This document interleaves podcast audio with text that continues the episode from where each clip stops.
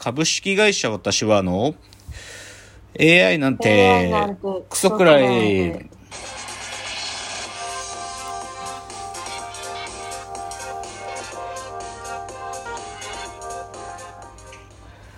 群馬が生んだ怪談時株式会社私は社長の竹之内です。サブカル研修生4代目アシスタントの深谷です。えこの番組は大喜利 AI を開発する株式会社私は社長の竹之内が AI のことなんかお構いなしに大好きなサブカルチャーについてサブカルリテラシーの低い社員に丁寧にレクチャー言い換えれば無理やり話し相手になってもらう番組です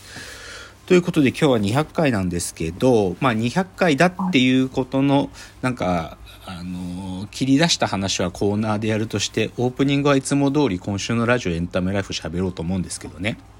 はい。あのーやっぱね好きだ好きだって言っとくことって重要だなってすっげえ分かった話一つなんだけどはい。あのーコーディー・リ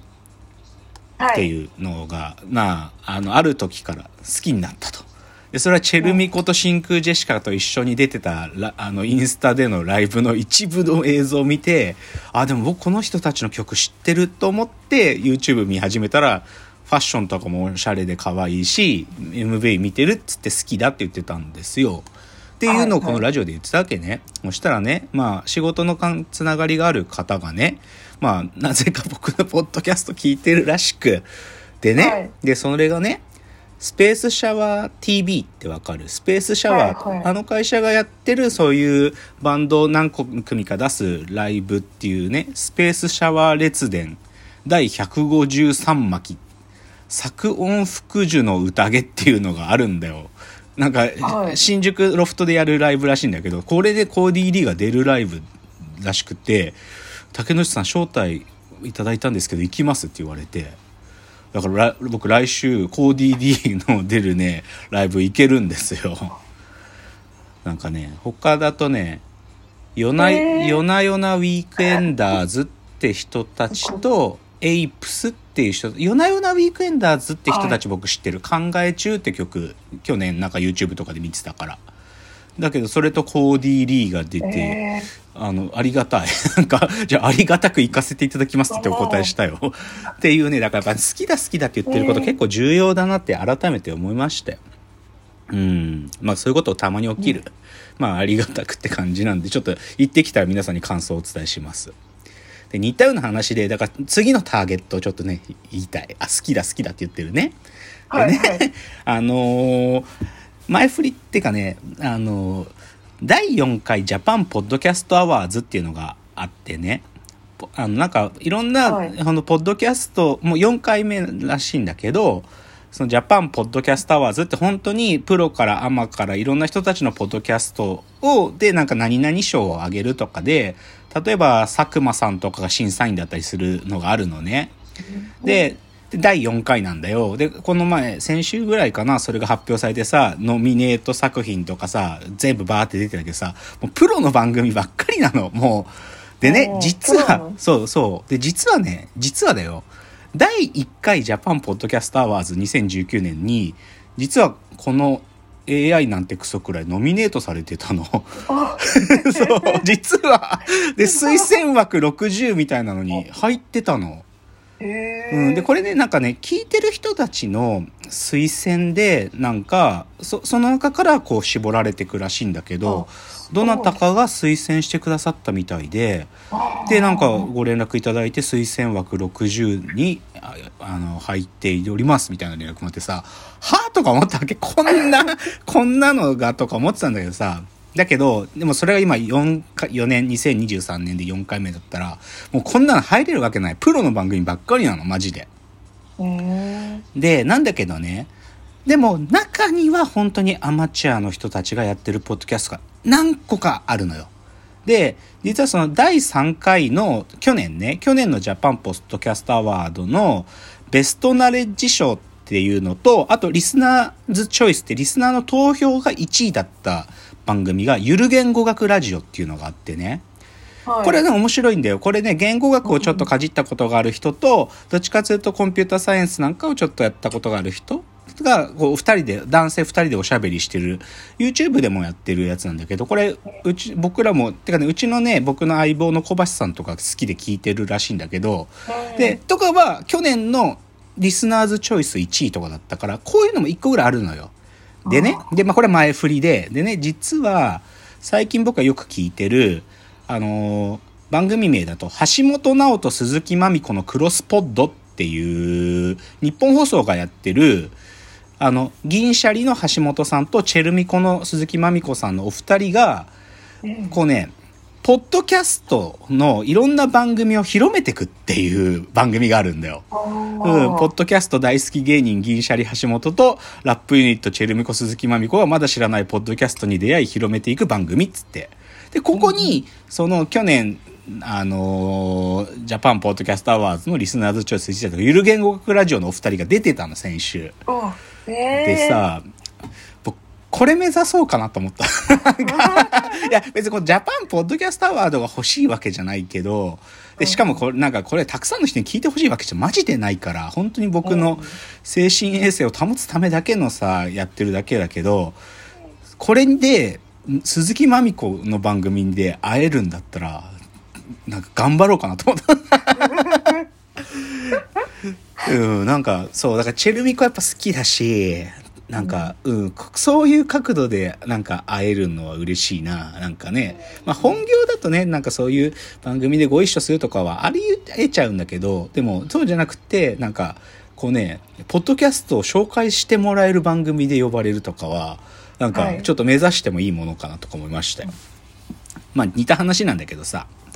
先週さ、カンジャム完全燃焼で水曜日のカンパネラのエジソンって歌がすっげえ可愛くて、あの最高って言ってたじゃないですか。そしたらさ、はいそれ喋ってた後でさ、スッキリっていう朝の番組で水曜日のカンパネラが出てきて、その、あ、なんだっけな、赤ずきんっていう新しい歌で作ったんだと思うんだけど、はいそれと一緒にエジソンも歌ってたのね。そしたらさ、あのさ、コメンテーターのモーリー・ロバートソンさんっていう変なハゲた親父がさ、その、はい水曜日のカンパネラと踊り出してんの。これ今 TikTok で超バズってるよ。モーリー・ロバートソンがね、本当にね、水曜日のカンパネラ詩羽さんと踊ってんの、こうやって。なんか、ほね、すごいこれ TikTok でバズってる。面白いよ。でそれ見てモーリー・ロバートソンも好きになったんだけど、で、同時にはい、先週それ言ってたからさ、インスタグラムでその詩羽さんのインスタフォローして、したのね。そしたらさ、はい先週末だったかな、あの、あの、日比谷の野外音楽堂のところで、ライブナタリーの5周年記念っていうので、水曜日のカンパネラとチェルミコと、新しい学校のリーダーズっていうなんかあの制服着た着て歌ってる人たちじゃん。この3組が、その、スリーマンでやってるイベントがあったって。へーで、それの3組が、なんかね、インスタのストーリーズとかでね、そうなんかふざけてる映像があるんだけど、いっぱい。超可愛いの、これ。だから、なんかこ、こ、こういうこと繰り返し言ってこうと思う。なんか、まあ、水曜日のカンパネラ、なんか、エジソン超好きとか、チェルミコ好き、みたいな、うんこういうこと言ってたらさ、誰かさ、そういうの招待してくれたりするからさ。っていうのは継続していっていこうと思います、私は。あとはちょろちょろかな。ああ、そうだ。2回ぐらい前かな、あの、映像の世紀バタフライエフェクトっていうさ、あの、メルケル、冷戦の話をした回の時に喋った。あれでさ、別に、なんかまあ、そう、あれは、なんていうかな、小、小年末年始見たやつから喋ってたんだけどさ、あの、菊池寛賞っていうさ、あの、まあ、芥川賞とか直木賞やってる、まあ、文芸春秋系の、あの、賞、賞をやる団体が、今年の菊池寛賞って、菊池寛賞って映像にもあげるのね。で、そこに映像の世紀バタフライエフェクトがもらってたんだよ。この前発表になったんだけど。で、でね、それも受けてたと思うけど、今出てる文芸春秋に映像の世紀を作ってるスタッフの、なんか、こう、インタビューみたいなのが載ってて、映像の世紀制作秘史って書いてあるんだけど、これね、ね、ウェブで無料だと一記事の一部分しか見れないんだけど、これ面白そうだから、ちょっと今日買いに行ってみようと思う。さっき見つけたの。うん。これね、ちょっと、なんかこれ見ると映像の世紀、僕ベラベラ喋ってたけど、映像の世紀っていうのは90年代どういう意思で作られてたかって僕も知らなかった側面は書かれてるっぽぽいから面白そうっていうのが一つかな。まあ、あとはねちょっとラジオ話題で言うとねあのー日本放送のラジオって、プロ野球がやってるシーズンって、日本放送ショーアップナイターっつって、あの、野球の実況やってんだよ。ララジオ実況ね。なんだけど、いや、今プロ野球お休みじゃん。だからその枠で、いろんなことやってんの。ラジオペナントレースネクストっつって、その中でね、伊集院さんが始めた企画があって、集まれ野球おじさんっていう番組があってんの。で、これ先週、1月21だから、もう見れないか ?TVer、ラジコで。でも、YouTube に違法アップロードあるんだけど、これ2回目で、あの、野球好きなおじさんが集まって、野球クイズ出し合うっていう、ただそれだけの あの企画なんだけどさ、